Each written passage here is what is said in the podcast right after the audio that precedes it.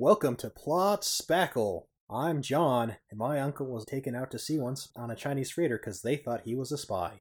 I'm Eric. I'm wearing a rubber mask right now.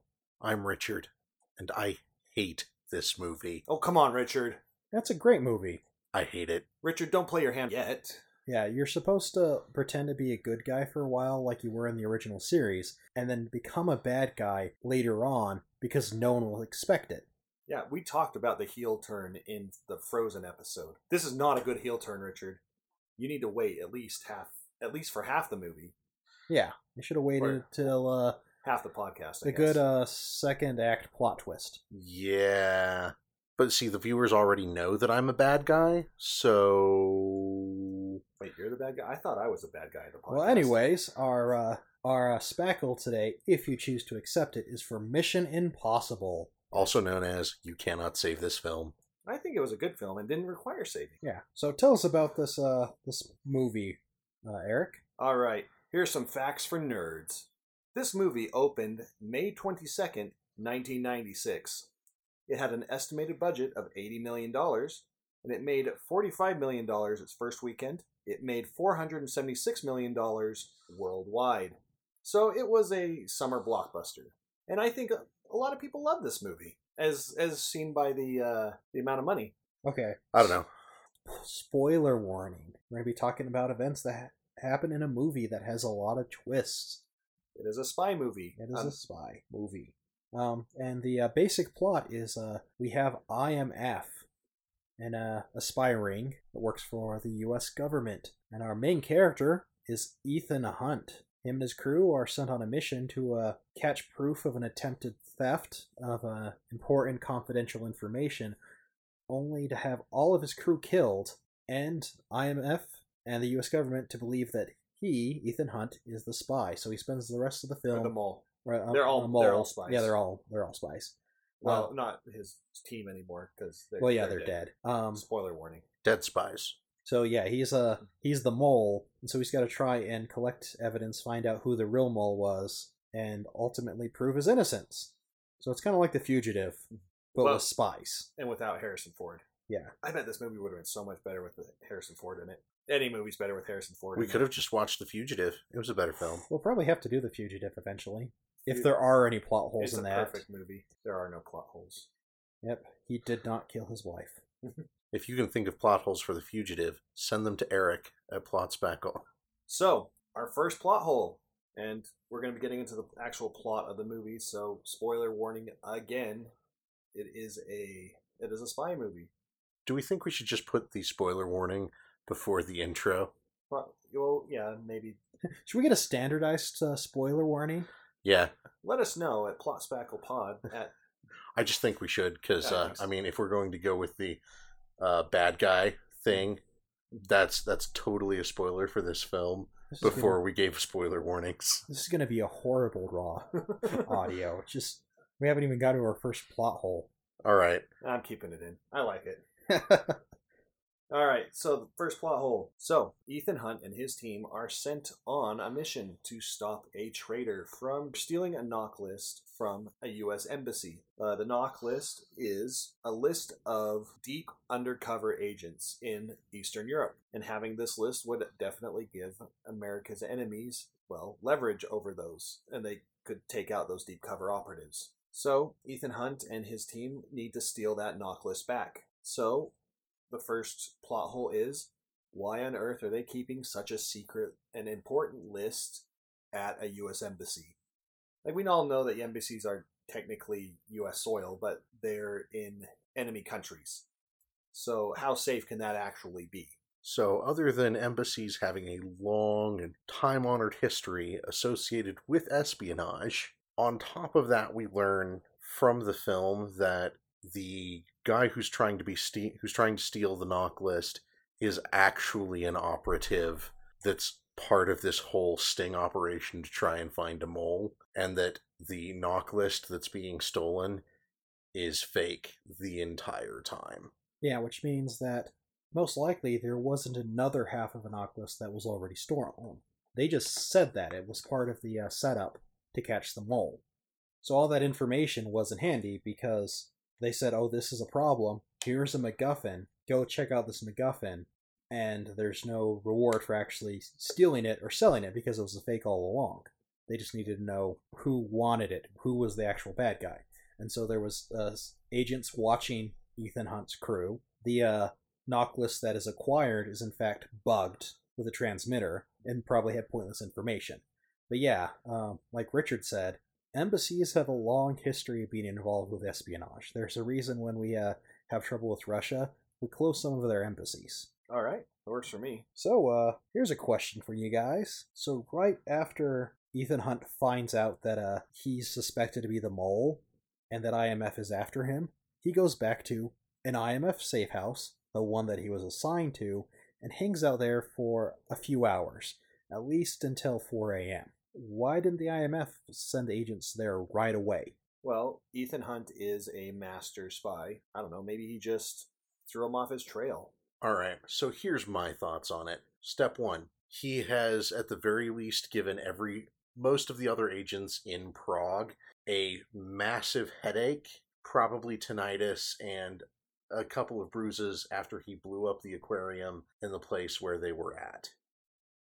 So, most of those other operatives that are in the area are going to have a hard time responding to just about anything in the next couple of hours. So, that could be a definite reason there. The other one being that traditionally IMF forces are deep cover deniable assets, and their safe house is probably not an official listed place that is owned or checkable, so they may not have known where to go to look. So it's like location about the safe house was put in a Dropbox, it was set up, and then all records were destroyed.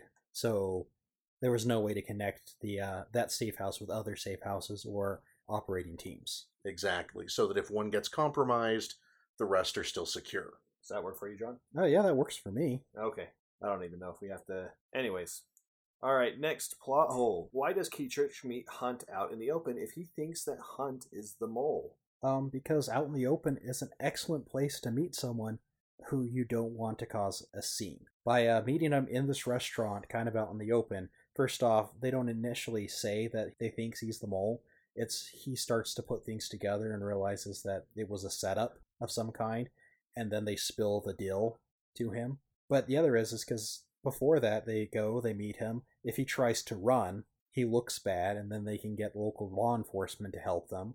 Whereas if he had just gone to like a safe house to meet them at the safe house, if he got there first, then got suspicious, he could have raided that place and taken off. It's it's just a, it's a good deal as you go meet someone someplace open and public, so that way they have to act like a normal person would. Also, it's a known location. It's listed as Site Green in the film, and the entire place is swarming with other agents. That's actually how Ethan Hunt got tipped off, was that it was a place that the other agents were at to specifically cover him just in case he did something absurd. They weren't expecting explosive chewing gum. I wouldn't expect explosive chewing gum either. All right, guys. So, pro tip if you ever have to break up with someone, do it in public and bring exploding chewing gum. That's what we learned from this movie. That's that's a good pro tip. So, from there, in the middle of the heist, so they have to go and get the knock the real NOC list from the actual CIA in Langley, Virginia. And they've got this crazy secure room with all sorts of things keeping it safe. Sound sensors, pressure sensors, temperature sensors. And they talk about how the super sensitive floor will get set off by even the slightest things, drops of water will set off this pressurized floor. So, how come when Ethan Hunt gets dropped and he falls, the pressure wave from him falling doesn't set off this floor? If it's super sensitive, it should have done it. You guys all remember that scene, right? It's been parodied so many times Oh, in yeah. pop culture. It's one of the most famous scenes. It's just been referenced, and I think at some point some people didn't even know where it originally comes from. Mm-hmm. It's just that the crazy, uh, the crazy save or whatever. Crazy wire save. So what we were able to come up with is, well, Tom Cruise is like five foot nothing, so he can't have that much of a pressure wave coming off of him. So it doesn't even count. Yeah, well, and also if you combine it with uh, the way the room is designed, they're going to have to deal with some level of uh, air pressure changes because the room is ventilated, and they don't want the alarm to just go off if uh, the AC suddenly kicks in or dies out or something like that. So there was probably some calibration involved where if it, like the whole floor gets a bit of change in pressure at the same time, it doesn't think that it's someone stepping. Whereas if it's a bit more localized, then it does go off. And that's why he had to catch the bead of sweat because that would have been a localized pressure uh, increase, much like a uh, like a footstep, whereas this was spread out over the surface area of Tom. Cruise. Yeah, a large section of the floor, specifically right around the vent, and so I, I think that's why it doesn't get set off. Now, also during this heist scene, the guy who's doing handling the belaying wire and lowering him down is uh, approached by a rat in the vents. In these super high security vents, they have this rat. And how did he kill the rat? It's just walking towards him one scene. He lets loose the rope for a little bit. We cut back, and there's a dead rat. Well, to answer your first uh, question, John, I think rats are a lot like sand. They're small and coarse, and well, they get everywhere. Well, thank you, Anakin. All right, now how about Eric? Um, rats are inquisitive. They are going to be searching for anything. If you know, air vents have to lead outside to get to the vents. If a rat gets through, uh, that rat was probably just searching because that's what they do.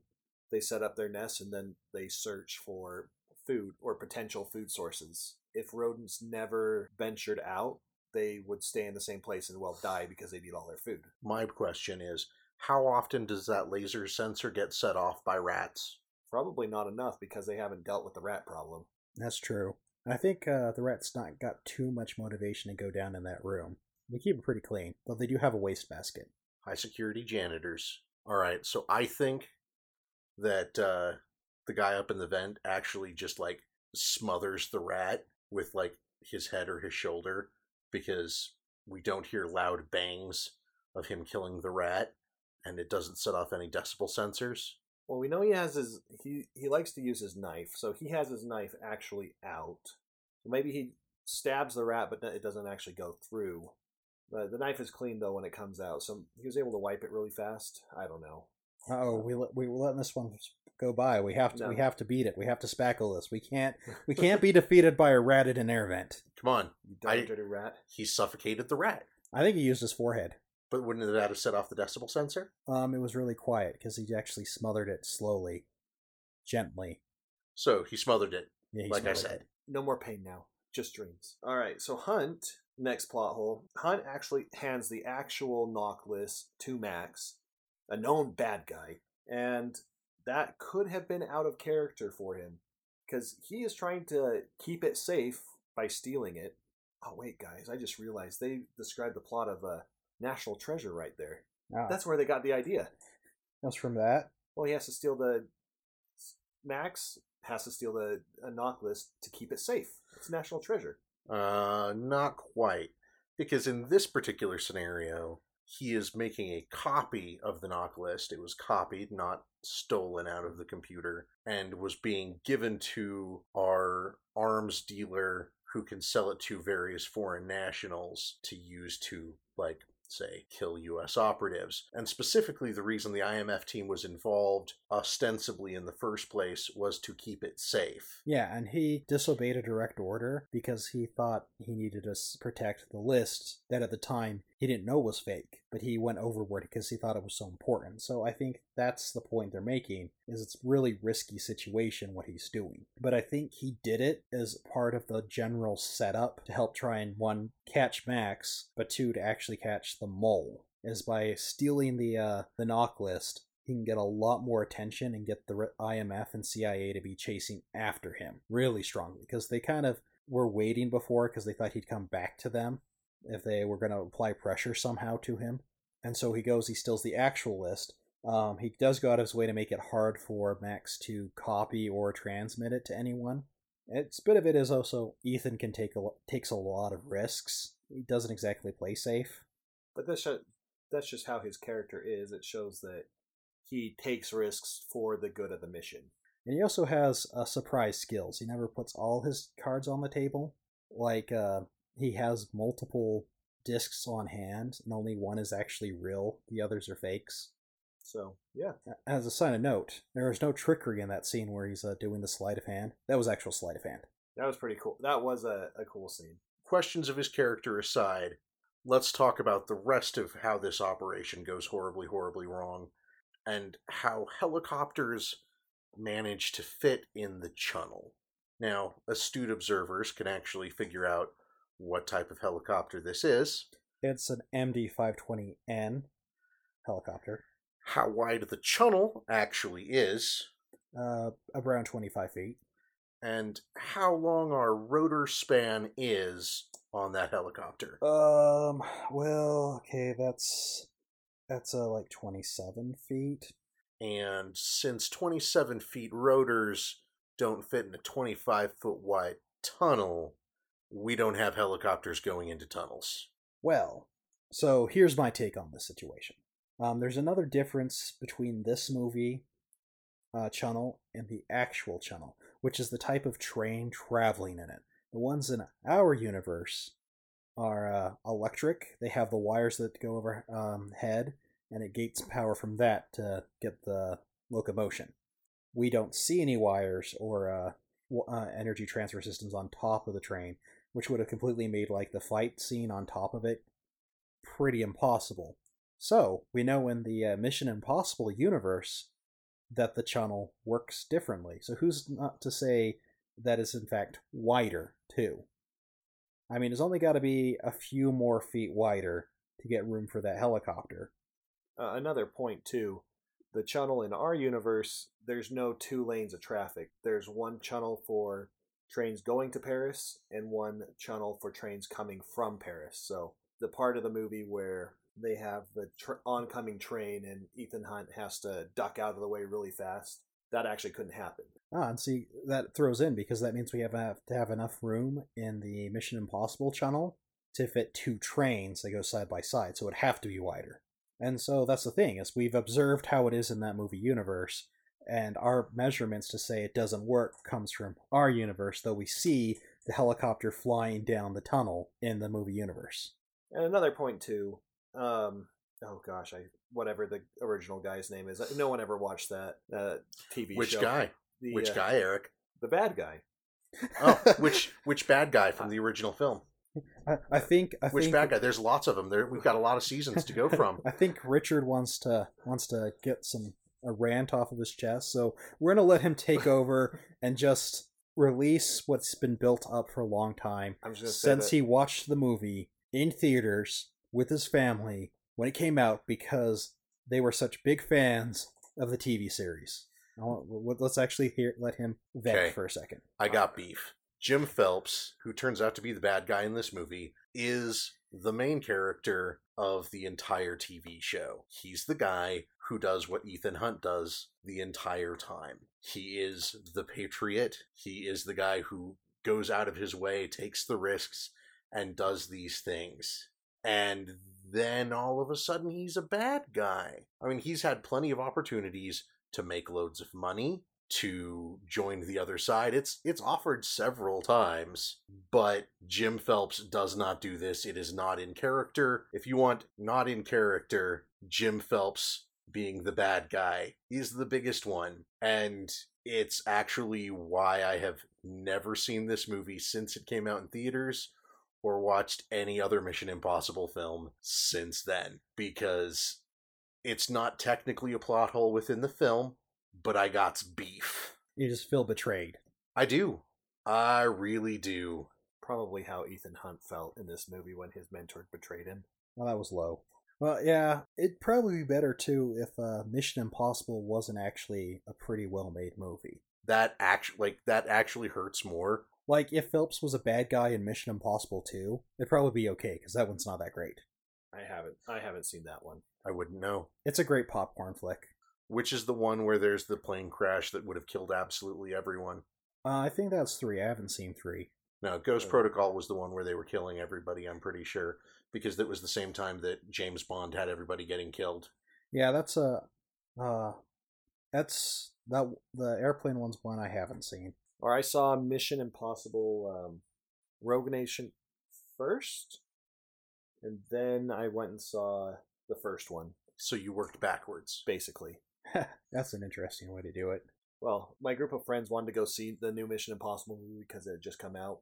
Like, I have no absolutely no idea what's going on with any of these Mission Impossible movies. I just know that it's based off a TV show. Well, kind of. I think the concept's the same, but yeah, they use gadgets, uh, trickery, deception to get what they want, and there's always, you know, it, it's a it's a heist series. I think would be the best way to describe it a spy thriller. Know, there's always Really? plans and contingencies and and you think things have failed, but then that was the plan all along, or someone realized something at the last second. I mean, let's look at Mission Impossible and its effect on the uh, pop culture at, at large. As soon as you start singing the ba dum bum bum ba dum bum bum, everyone knows that song. Yeah, you know what you're in for, That is the sneaking song. and uh, that opening concept is just pretty awesome, where they show off things that are going to happen, but without any context. So it could be completely different from what they show, but the scene is still the same.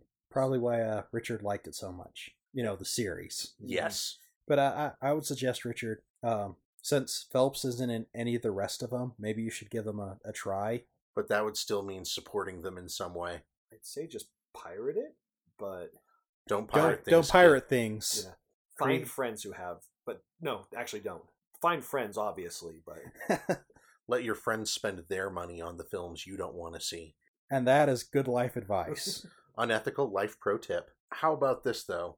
Eric and John, since you've now rewatched the film recently, yeah. do you still like the film? Does it hold up? I think so. I didn't have I didn't have any skin in the game. Like I said, I didn't see Mission Impossible until maybe two or three years ago because well, I live under a rock. You know, everyone knows that. But it's still a fun movie. I think it uh I think it holds up, but the experience is very different. Um, watching it for uh, the first time or the first time you really understood it because you know it came out I was too young and like the whole scene in the aquarium I kind of missed what the point of that was the first time I saw it and so that made the rest of the scene the movie not make as much sense. Um but then like what hurts it for going forward is the fact that it was such a big thing that it got parodied to where um the parodies are a bit better now in some ways or like you don't recognize that you're like oh um, these thrills aren't exciting new things because you've seen it before Yeah, that's it's an intense scene in uh, in the control room or the the secure room, not the control room, but the secure room where you think he might actually set off all those alarms just by the skin of his teeth. He didn't. yeah and uh, you know that tension and when it first came out it was really well built there's all the ways it can fail they're constantly you know just barely not going over that line. But then we've seen the drops parodied the uh, sweat drop parodied all the little things done again and referenced. So now it, you know it works out in the end so there's no real tension. Basically i just as you're talking about the parodies i'm trying to think of like an obvious one and i just keep coming to i'm pretty sure it's in the shrek movies. Yeah oh the second one. yeah yes. with the pinocchio. Yeah so which was the best shrek movie obviously but we could discuss that another time if anyone disagrees with me Uh, that's your meme. Is uh, Shrek Two is the best film? Prove me wrong. no i never s- shrek oh, 2 is the best shrek, yeah you, you can't throw the Okay. best film in there I Shrek Two is the best film in the Shrek franchise. How's that? yes i do not disagree with you Uh, but we're not talking about Shrek. I think it's just a film for a different time. I don't think if a kid watched Mission Impossible today, it wouldn't be as intense just because of all the pop culture influences it has on other things. or just how things have evolved because you know it's a spy thriller and there's some action but nothing in it is super action like like compared to the the Bourne series that mm-hmm. came later i mean there's only a handful of guns fired in this movie um, there's not a whole bunch of fist fights Uh, I thought all the gunshots were uh, the clandestine gunshots. Like they had the silencers, and it was at the beginning of the film when the other agents were being taken out. So it's not like Rambo or something. yeah there's not a lot of uh on-screen deaths too people die but you usually don't see it it's implied heavily which works for the the reveal because you don't actually see the deaths, and so you just you assume that everyone was going to be killed except for the- Ethan. E- or not Ethan. Uh, sorry, I meant I had a little burp and I was going to gross. But the main guy, or the main guy of the old show, because he orchestrated in such a way, um, you were or you assumed he died just because everyone else is dying off screen. He died. I'm using air quotes here. Dies off screen. That's what the kick is. So, uh, any other thoughts on uh, Mission Impossible? I think it's a fun movie. Um, Tom But- Cruise is really young in it. yeah, that's true. He's like super skinny. Like, you think that Tom Cruise hasn't aged much, and then you watch this movie, and you realize, oh no, he, he's gotten old. hmm But Tom Cruise does just really enjoy making Mission Impossible films. He really does. Because I mean, he basic he was one of the funding producers for the first one, and I think he just started funding the rest of them because he likes doing action sequences. He likes doing action sequences so much that in the newest one that's coming out, um, uh, the Mission Impossible Fallout, he actually breaks his ankle in one of the stunts, and you can act, you can see it in the trailer. Yeah. It's when he's jumping from a building. You can see his foot hit the building wrong, and at that moment, he actually breaks his ankle. He he really likes doing this, and he insists on doing his own stunts, which good on him. He but he's I think he is almost sixty years old at the time. He- of He's got to learn from uh, Jackie Chan. There's You can do your own stunts, but eventually you have to stop doing stunts. All right, Richard, do you have any other uh, griefs to get off your t- chest? Got any, got any more beef? No, no, it's that that's my big one. If it's you just Jim Phelps shouldn't have been the bad guy. All right, well, just remember, it wasn't probably real Jim Phelps. I mean, totally different actors. Mhm. would you even consider watching the the other ones? Just assume that they're in a separate universe, and Jim Phelps actually was the bad guy. uh, Jim Phelps is a bad guy is something that doesn't it doesn't exist in alternate universes. There aren't there in an infinite universe. There still aren't universes where Jim Phelps was the bad guy. Well, there has to be, Nope. It's a, I guess it's a universal constant. Yep. except not the actor. Just ask James Bond. All right. At well, least Jim Phelps only had two. So maybe Jim Phelps is just a name, or just a code name, or whatever, like Ethan Hunt. Except it's not because you find they talk about his parents and they have the same name. So whatever. That's a dumb idea, but just throwing it out there. Plot spackled already. Easy peasy, guys. Easy peasy. Easy peasy. All right. Well, uh, hope you enjoyed this episode. There's definitely there were definitely a lot of rants that you will not get to hear unless you subscribe on Patreon. And then you may not want to hear them. You're gonna realize we have a lot of rants. All right. Well, uh, like us on Facebook. And follow us on Twitter at PlotSpacklePod. And if you have any plot holes or films you want us to cover, let us know.